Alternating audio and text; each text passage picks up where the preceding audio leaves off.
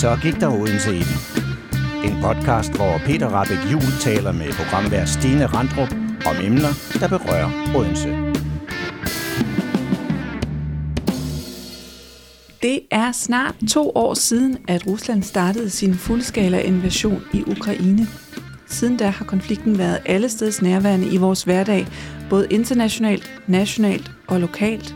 For Odense er nemlig venskabsby med Ukraines hovedstad Kiev, og det har betydet, at krigens virkelighed har fyldt rigtig meget for vores by. I løbet af de sidste 2 år, der har Odense og Fyn hjulpet på rigtig mange måder. Man har blandt andet indsamlet penge til generatorer gennem kampagnen Kiev fryser, for på den måde at hjælpe ukrainerne til at opretholde en stabil el- og varmeforsyning i de koldeste måneder. Og på trods af, at verden på mange måder har flyttet lidt fokus for Ukraine lige nu, så kommer donationerne stadig ind. Til en snak om Odenses forhold til Kiev, indsamlingen, et hemmeligt besøg i hovedstaden med nattog og en tur i beskyttelsesrum, den fremtidige relation og krigens betydning, har Peter Rahbæk Juel, Odenses borgmester. Hej. Og jeg, også Peter Zinck, som er projektkoordinator for Rotary, med i studiet i dag. Peter Zinck, han har spillet en afgørende og tydelig rolle i indsamlingen og hjælpen til Ukraine. Og herudover så er han jo også en prominent og anerkendt figur i Odenses erhvervsliv og mediebillede.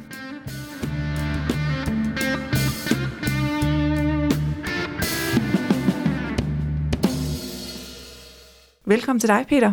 Tak. Peter, da vi talte sammen i telefonen i går, så fortalte du mig om den dag, hvor invasionen den begyndte. Kan du fortælle mig lidt om, hvor du var og hvad der skete? Jamen, det er rigtigt. Den dag, 24. februar, for 1,5 år siden, da russerne indledte fuldskala krig mod Ukraine, der vågnede jeg tidligt af en eller anden mærkelig grund. Og jeg så på min telefon, hvad der var sket. Jeg blev gal. Jeg røg hurtigt ud af sengen og op til min computer. Fordi jeg ved, at som medlem af Rotary, der har vi et utroligt stort netværk i hele verden. Så her der kunne der være mulighed for, at vi kunne hjælpe. Så for at gøre en lang historie kort, inden for 2 timer, der havde jeg fået kontakt med en Rotary-klub i Kiev. Der var nemlig en, der havde noget skrevet på engelsk, alle de andre det var på ukrainsk, og det kan jeg ikke. Så jeg havde fået kontakt med dem, fået svar, og da vi har mødes samme morgen, rent faktisk inden for 3 timer, der har vi besluttet, at vi indleder en indsamling i forhold for at hjælpe dem. Så hurtigt gik det. Sikke en handlekraft. Peter Rahbæk, kan du huske den dag, hvor invasionen startede? Ja, det kan jeg godt. På den måde kan man sige, at det var desværre ikke sådan en kæmpe overraskelse, da invasionen kom, for der har jo været under optræk et stykke tid. Og jeg kan huske, at jeg havde den der fornemmelse, som jeg også havde som barn og som ung under den kolde krig, at der var den der modsætning på det europæiske kontinent, og nu skulle vi til at være utrygge i Danmark. Det havde vi jo ikke været sådan for fremmede magter. Så ligesom den der koldkrigsstyen, den mærkede sådan en kulde, der satte sig i stemningen på mig. Og så havde det ligesom Peter, holdt op, det er jo, jeg kunne også se de angreb imod Kiev, ikke? Det er jo vores venskabsby, ikke? Hvad gør vi? Ja, fordi hvad gør man så, når man står der som borgmester, og ens venskabsby bliver angrebet? Jamen for det første, så, altså, i virkeligheden så er det jo en blanding af vrede, men også af afmagt.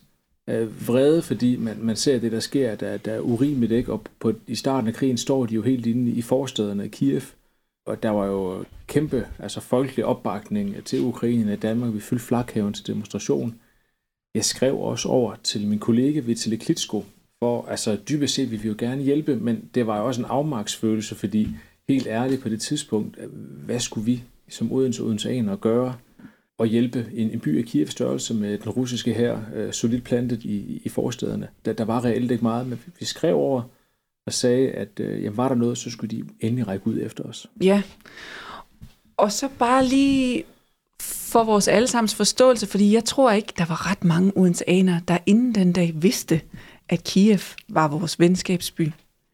Kan du ikke prøve at ridse den relation op, som Odense har med Kiev? Jo, det kan jeg godt. Kiev blev venskabsby med Odense i 1989, og det var, mens det stadigvæk var en del af Sovjetunionen. Det er i den tid af Sovjetunionen, hvor Gorbachev var førstemand og generalsekretær. Og det var en tid med glasnost og perestrojka, hvor det der totalitære samfund, det prøvede han at forandre indfra, så der var en høj grad åbenhed og relationsbygning til andre lande, også til Danmark. Så det bliver faktisk sådan, at København, Aarhus og Odense får venskabsbyer i Sovjetunionen samtidig. Den største by, København, får Moskva. Den næststørste by, Aarhus, fik Leningrad, og vi fik så Sovjetunionens tredje største by, Kiev, fordi vi var den tredje største by. Og det blev så underskrevet den 22. april 1989, som også er Lenins fødselsdag. Og kender man lidt til sovjetmytologien, så ved man, at der sker altid store ting på Lenins fødselsdag. Så det har der i hvert fald fået det bedste startskud derfra. Ja. Så det er simpelthen der relationen, den stammer fra. Og jeg skal også være ærlig at sige, at altså, i tiden er gået, at det måske ikke den by, vi har haft de flittigste udvekslinger til, men der har været besøg, også af politikere i Kiev, og der har været kontakt på embedsmandsniveau, så vi havde faktisk nogen, vi kunne tage fat i, da krigen brød ud. Okay. Ja, fordi der sker jo det, at da krigen så ligesom bider sig fast, og vi alle sammen ligesom må forstå, det er ikke hurtigt overstået det her, så sker der noget mellem jer to, som gør, at I starter Kiev fryser indsamling. Hvad skete der egentlig? Jamen det brev, at jeg sendte afsted på vejene af Odense og viste vores dybeste sympati og medfølelse til vores venskabsby Kiev, det sluttede jeg jo af med at skrive, at de skulle aldrig tøve med at vende tilbage og række ud, hvis der var sådan, at der var noget, de mente, vi kunne hjælpe med. Og vi hørte jo ikke noget fra dem, anden vi fik en kvittering for, at de havde modtaget mailen og sagde tak. Og det var jo nok, tænkte vi jo nok, jamen det var jo nok begrænset, hvad vi sådan kunne hjælpe med, når de stod med den russiske her inde i forstederne. Så kommer der faktisk et brev tilbage i efteråret sidste år, og det er simpelthen sendt fra bystyret i Kiev, og der blev det lige pludselig meget konkret at sige, at de har faktisk akut brug for hjælp til nødgeneratorer, til byggematerialer, så man kan bygge læ for nødgeneratorer. Og det, de er i gang med at ruste sig til, det er, at det var det, vi lige ganske få dage ugen efter sådan fandt ud af den danske offentlighed, at det, der var Putins strategi nu, det var at systematisk bombe elforsyning, vandforsyning, varmeforsyning omkring de større byer, så man kunne slukke lyset og varmen for ukrainerne, og så satse på, at de kunne blive krigstrætte i løbet af vinteren, som godt kan blive meget, meget lang og kold på de kanter. Ja. Så der var det lige pludselig konkret, hvad der var, vi kunne hjælpe med.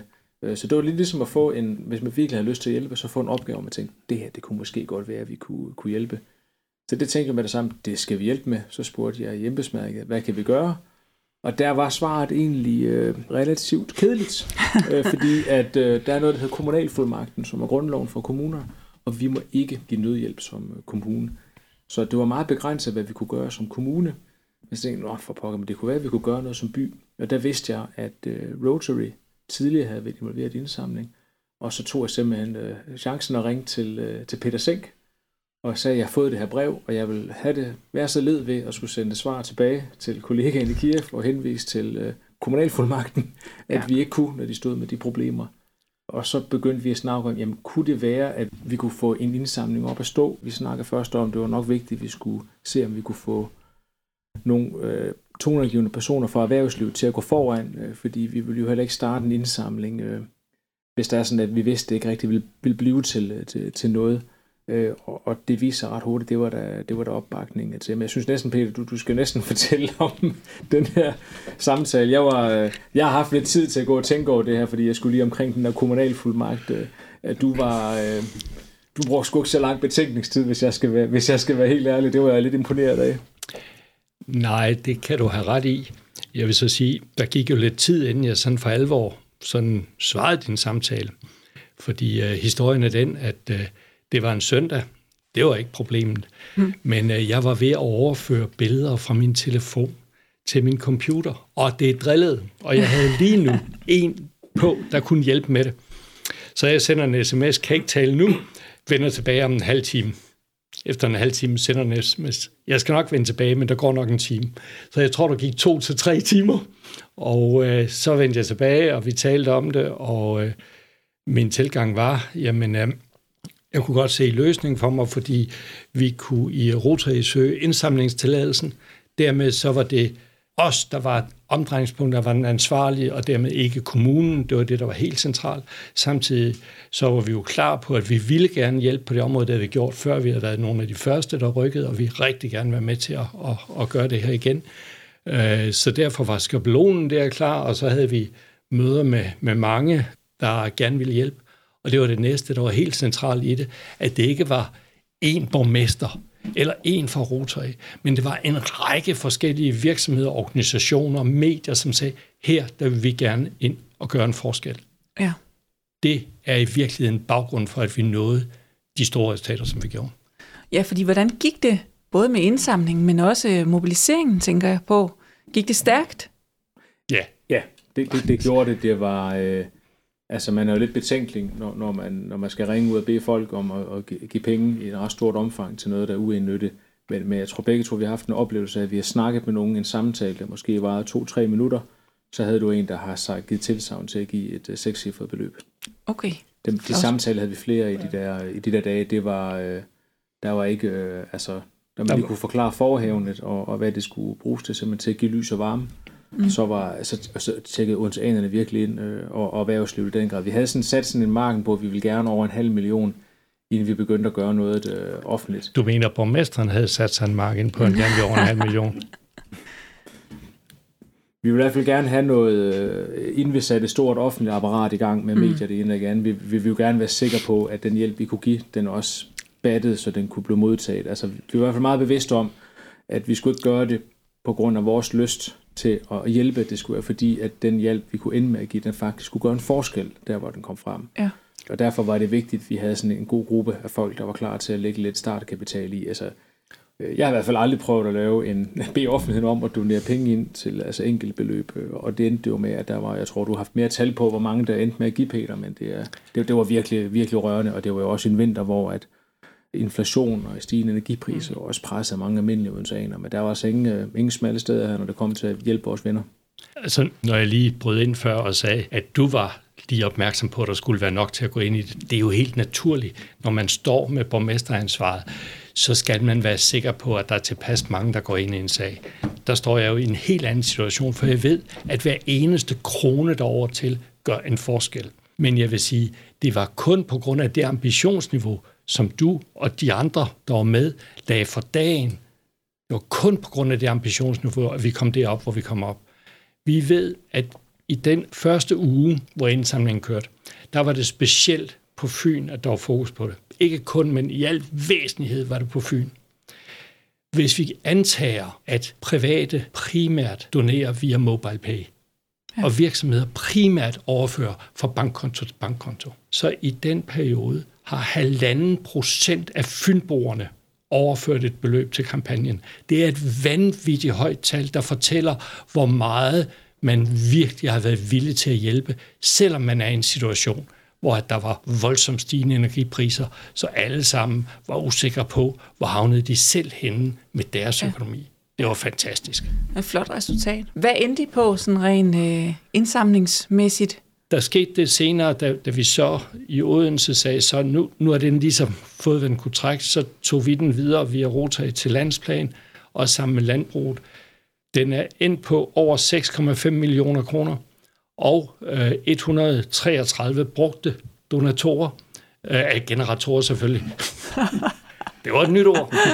133 brugte generatorer. Først skulle primært man donere, og så når man havde bare brugt donater, så skulle man sendt til Kiev. Så blev man sendt til Kiev. Nej. Så vi ved, og så er der faktisk stadig penge på kontoen, som vi i øjeblikket bruger til at sende ting over, som de har brug for, som vi får doneret. Ja. Det vi ved, det er, at der er over 230.000 mennesker i Kiev, som har kunnet få glæde, få varme og strøm på baggrund af den indsats, der har været. Det betyder jo faktisk, at hver odenseaner har givet varme til mindst én borger i Kiev. Ja, det er jo helt, det er lidt rørende, synes jeg. Det er ikke det værste, at vi har gjort. Nej, og da I så når frem til, okay, nu har vi nogle penge, nu har vi nogle generatorer, og vi har noget, vi skal aflevere, så sker der jo egentlig det, at I faktisk tager til Kiev. Kunne I ikke prøve at fortælle mig lidt om, hvordan den tur overhovedet kommer i stand? Jo, for det første, så der går lige en tid, hvor at Peter Zinck og det her netværk i Rotary for den logistik op at stå, et at have generatorer, og et andet at få dem til Kiev. Altså, der er virkelig lavet et kæmpe stykke arbejde, og alle har bare smidt, hvad de havde i hænderne.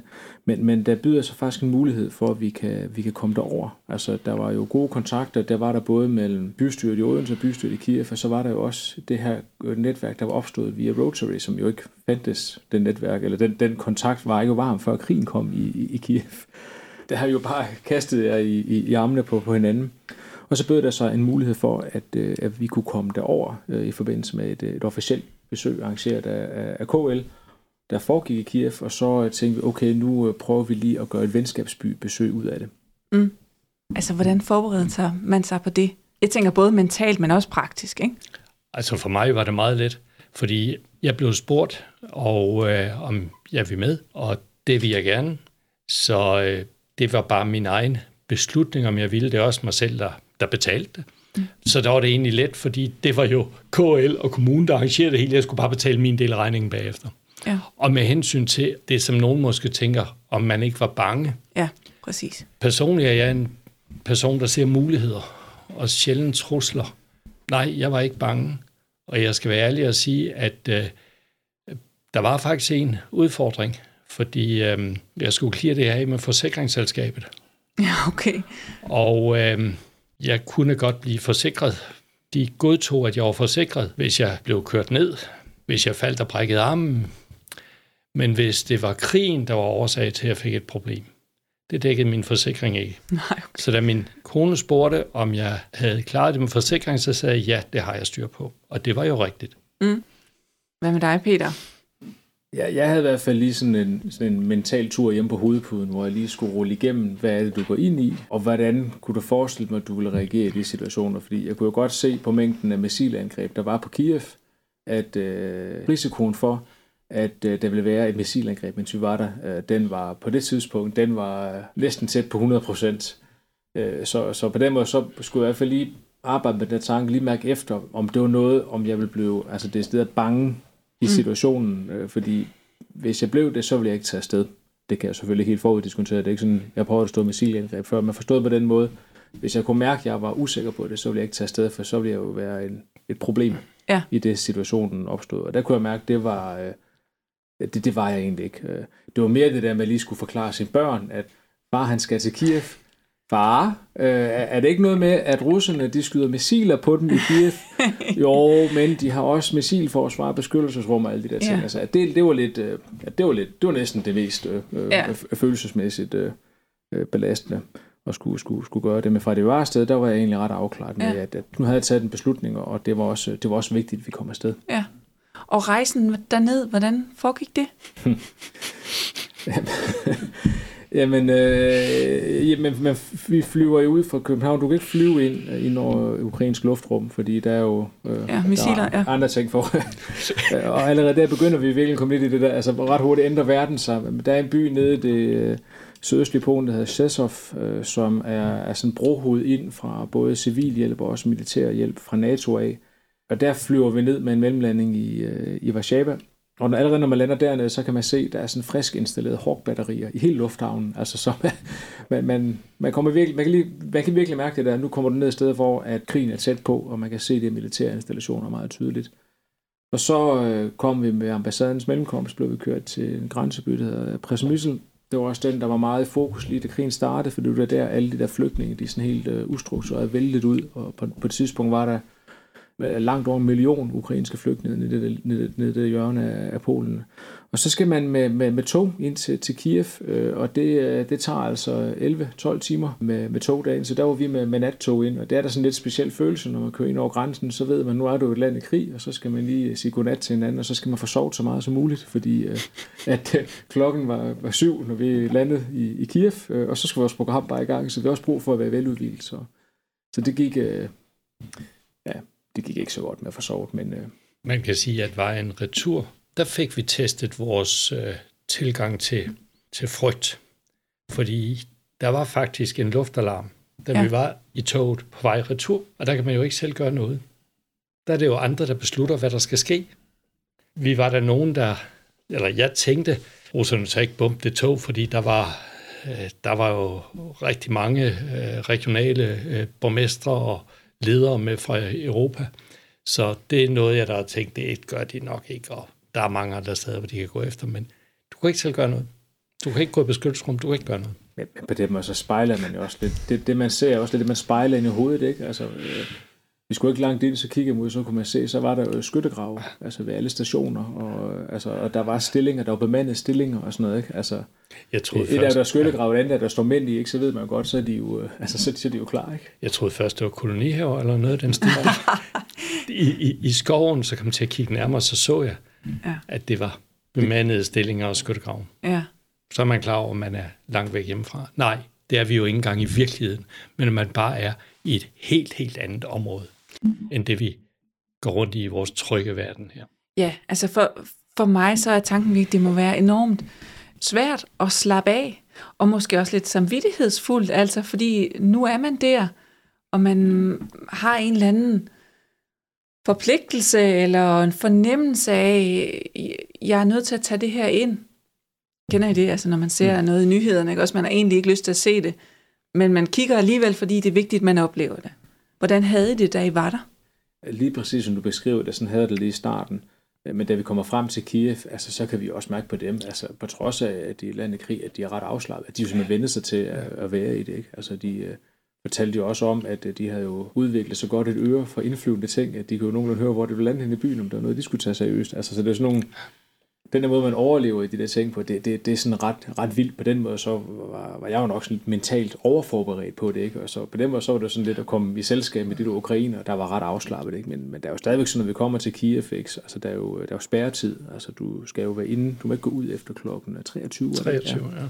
Okay. Og klokken 6 om morgenen eller sådan noget, ikke? Der må du ikke, der skal du være inde på dit hjem med dit hotel, alt efter, hvordan du er der. Jeg var faktisk ikke bange derovre. Men noterede mig meget tre ting i virkeligheden. Dels så alle ukrainers indledte sætninger med, når vi har vundet. Ja, okay. Høj som lav. Viceborgmesteren i Kiev, som siger, alle ukrainere er traumatiseret. Og så det, der nok gjorde det største personlige indtryk på mig, det var en aften på ambassaden, hvor de havde arrangeret en slags reception for os, hvor jeg kom til at tale med tolken på den danske ambassade i Kiev. Og jeg ved ikke, hvad jeg har spurgt ind til. Jeg kan heller ikke huske, hvordan han kom videre. Men hun fortalte, at hendes bror var lige taget afsted til det, som vi i Danmark kaldte slagtehus Bakhmut på det tidspunkt. Han var lige taget afsted som soldat dertil. Og hun havde fungeret fuldt professionelt hele dagen som tolk. Det er indtryk. Det glemmer jeg aldrig. Det kan jeg godt forstå. Ja. Har du nogle oplevelser med hjem fra Kiev, Peter, som står klart i erindringen? Ja, men jeg tror næsten, vi kunne lave en hel podcast omkring de oplevelser, man går igennem på sådan en tur. Nu vi taler om Bakhmut, vi var på besøg på et børnehjem, og noget af det, der vi jo ikke ser så meget i Vesten, det er jo, at vi har jo modtaget omkring, der bor omkring lidt over 40 millioner i Ukraine, og lidt over 10 millioner er flygtet ud af landet, men der er altså 10-12 millioner, der er flygtet internt i landet, og de er flygtet fra øst mod vest. Og dem, der kan komme ud af landet, det er jo typisk de svageste, så der er jo fuldstændig overfyldt på deres børnehjem og handicapinstitutioner og sådan noget i Kiev. Og der var vi ude og besøge børnehjem, og det gjorde sgu indtryk. Altså, når jeg normalt er rundt og besøger ting som borgmester, så snakker man jo dem, der er der, ikke, og spørger, hvordan går der det ene, der andet. Men jeg var inde et sted, hvor der var nogle børn, der så blev de præsenteret, og så spurgte jeg, hvor de var fra, ikke? Så sad der en dreng... fuldstændig karseklippet, en helt tom blik i øjet, der sagde, at han var fra Bakhmut. Mm. Og han var der jo, fordi hans forældre ikke var der mere. Altså, og det er jo, altså, det går lidt næst. Jeg kunne slet ikke få mig selv til at spørge, hvordan det gik. Altså, der var lidt chokket der, for at sige det lige. Så det er jo det der med, hvor de der skæbner, de er over det hele. Vi var også ude at se nogle af de steder, hvor der var, altså, hvor nogle af de der forstår ude i Butsja, hvor der har været begået krigsforbrydelser, ikke? At det er virkelig det boligområde, der blev ramt af luftangreb. Altså, det er meget voldsomt. Man kunne også se, når vi kørte rundt ude i landsbyerne, ikke? Altså, på kirkegården, der var masser af friske grave med ukrainske bånd på. Så de bærer i den grad også en omkostning, ikke? Ja. Så det var i virkeligheden måske altså de menneskelige skæbner mere end det der faremoment og beskyttelsesrum og missiler og sådan noget, der har gjort indtryk. Ja, og så deres taknemmelighed. Ja. Vi var i den Rotary-klub, som vi samarbejder med, til middag en aften, og på et tidspunkt. Vi nåede næsten ikke at få noget at spise. Nej, vi nåede ikke at finde ud af, hvornår man fik meget, hvornår man fik lidt i øvrigt, så vi fejlvurderede sådan hver gang. Men på et tidspunkt kigger Peter over på mig og siger mig, hvad sker her? Det var den eneste taksigelser og diplom efter det andet. De var glade for den forskel, som odenseanerne, fynboerne, danskerne har gjort og gør, og de var glade for, at vi turde komme over til dem. Mm. Altså, de to ting fyldte enormt meget. Jeg ved, du har en... Men det var virkelig overvældende. Altså vi vidste godt nogen med sådan teknisk, hvor meget det hjælp vi har givet, det kunne hjælpe dem, og vi er også ude at se på nogle af de der varmecentraler og de der fjernvarmefolk, de var fandme glade for de der generatorer. Jeg aldrig troede, jeg skulle være røstomsk omkring generatorer. Det var jeg faktisk lige der stod og klappede dem sammen med dem. Ja. Men der mødte vi jo dem, der havde været Rotary-kontakten ind og også var med til at formidle. Vi nåede næsten aldrig komme i gang med at spise, fordi jeg tror, vi fik, hvad der 8 hædersbevisninger og medaljer, vi fik overrækt. Den, jeg har med her for eksempel, er fra det er fra det ukrainske musikkonservatorium, hvor vi har fået en medalje, og det er simpelthen fordi, at vores generator, de fik en, og det gjorde så, at de kunne holde deres bygning gående. Ja. Og det var de jo glade for. Jeg ved ikke så meget om den her medalje. Jeg spurgte lidt til den. Han fortalte bare ham, der rektoren, der var overleveret den, at Placido Domingo havde også sådan en. Så jeg tænkte, den må være meget fin. Ja. Det er da så afgørende, men vi fik også, altså, der var nogle mindre kommuner uden for Kiev, ganske små, måske 1000 indbyggere, der var blevet kørt over russerne. Og det gjorde jo, at de havde meget ustabil strømforsyning. Så de havde, når det ikke havde strøm, så havde de heller ikke varme. Og der var en borgmester, der havde fået en af de der generatorer. Det gjorde, at den kunne lige præcis holde gang i et vist bundniveau af deres system. Han var simpelthen så glad. Og da han hørte, at den var kommet fra Odense, så havde han været inde og søge på Odense.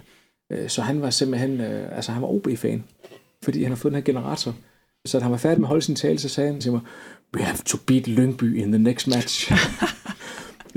Og det var en vild oplevelse på alle leder kanter at mærke den der glæde. Også lige præcis som Peter siger, det her med, at vi var der for dem, og vi fysisk var til stede. Man skal ikke undervurdere, at for dem er det også en krig om, hvad er det for et system, de skal være en del af. Er det et russisk autoritativt styre, de skal være underlagt, eller er det Vesten og det frihedsidealer, de skal være en del af? Det er ikke bare noget, Zelenske siger, det er simpelthen også noget, de føler på gadeplan.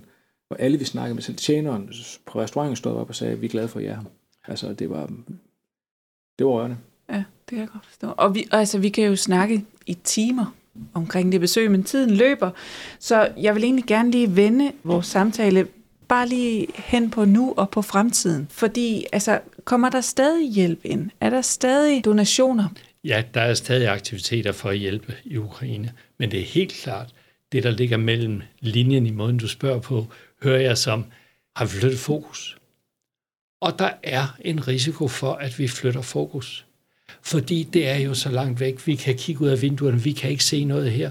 Og lige i øjeblikket, der er vi ikke blevet ramt på vores energi, og inflationen er nu tilbage omkring 0.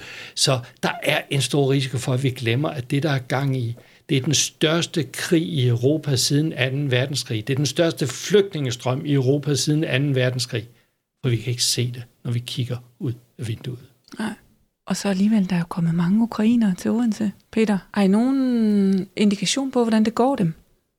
Jamen, det går dem egentlig meget godt. En meget, meget stor del af de voksne er kommet i arbejde, og børn er faldet godt til. I dag er der tilbud, selvfølgelig med det store men, at man skal ikke tage fejl af, at mange af dem er jo, fordi deres far eller bror er i krig og ikke kan forlade Ukraine. Voksne mænd kan ikke forlade Ukraine.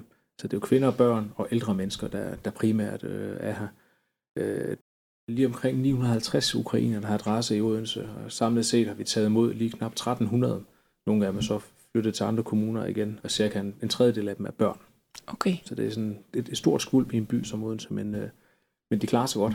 Ja, det er dejligt at høre. Det sidste, jeg gerne vil spørge jer om, det er jo dynamikken i det samarbejde, som I har fået op at stå på kort tid, og med gode resultater i forbindelse med Kiev-fryser. Hvad tænker I omkring det samarbejde? Er nogle fremtidige perspektiver i det? Det er jo vildt imponerende, hvad vi kan som by, når vi sådan bare kigger på hinanden og slår pjalterne sammen og siger, at der er noget her, vi kan hjælpe. Så det har da helt klart givet inspiration på at kaste os ud i ting. Det ved jeg i hvert fald også fra kommunens side af, at der har vi der i den grad fået åbne øjnene for, hvad kan vi sammen som by. Og så er der jo også, altså, og det er måske også vigtigt at få med, fordi med vores hjælp, altså de er jo faktisk i mål nu med at have nødgenerator i Kiev, så de er klar til vinteren nu. Det sagde Klitsko også, altså Kievs borgmester, da vi havde møde med ham.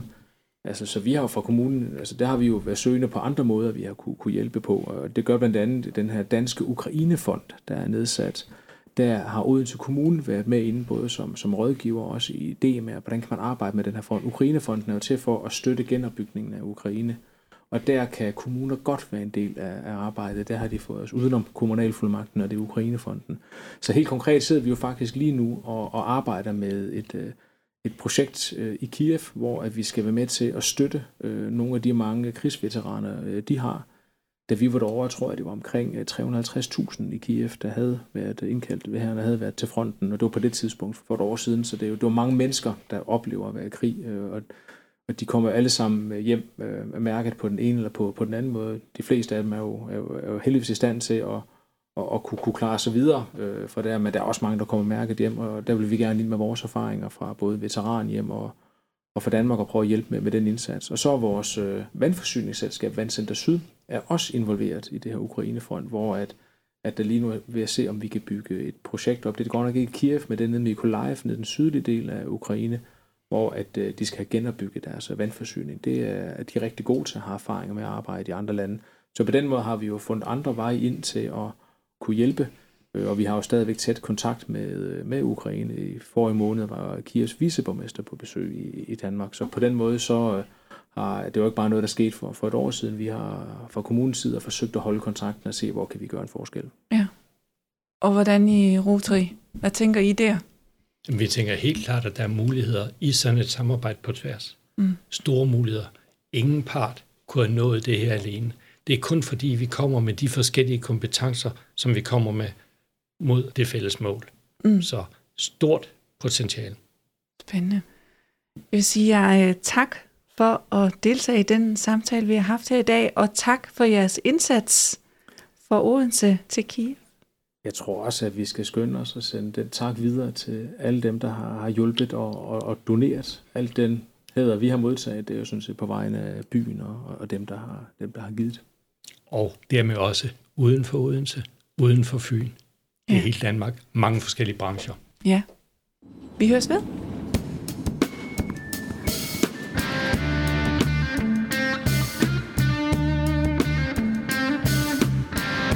Så gik der Odense i den, er udgivet af Podcastkompaniet.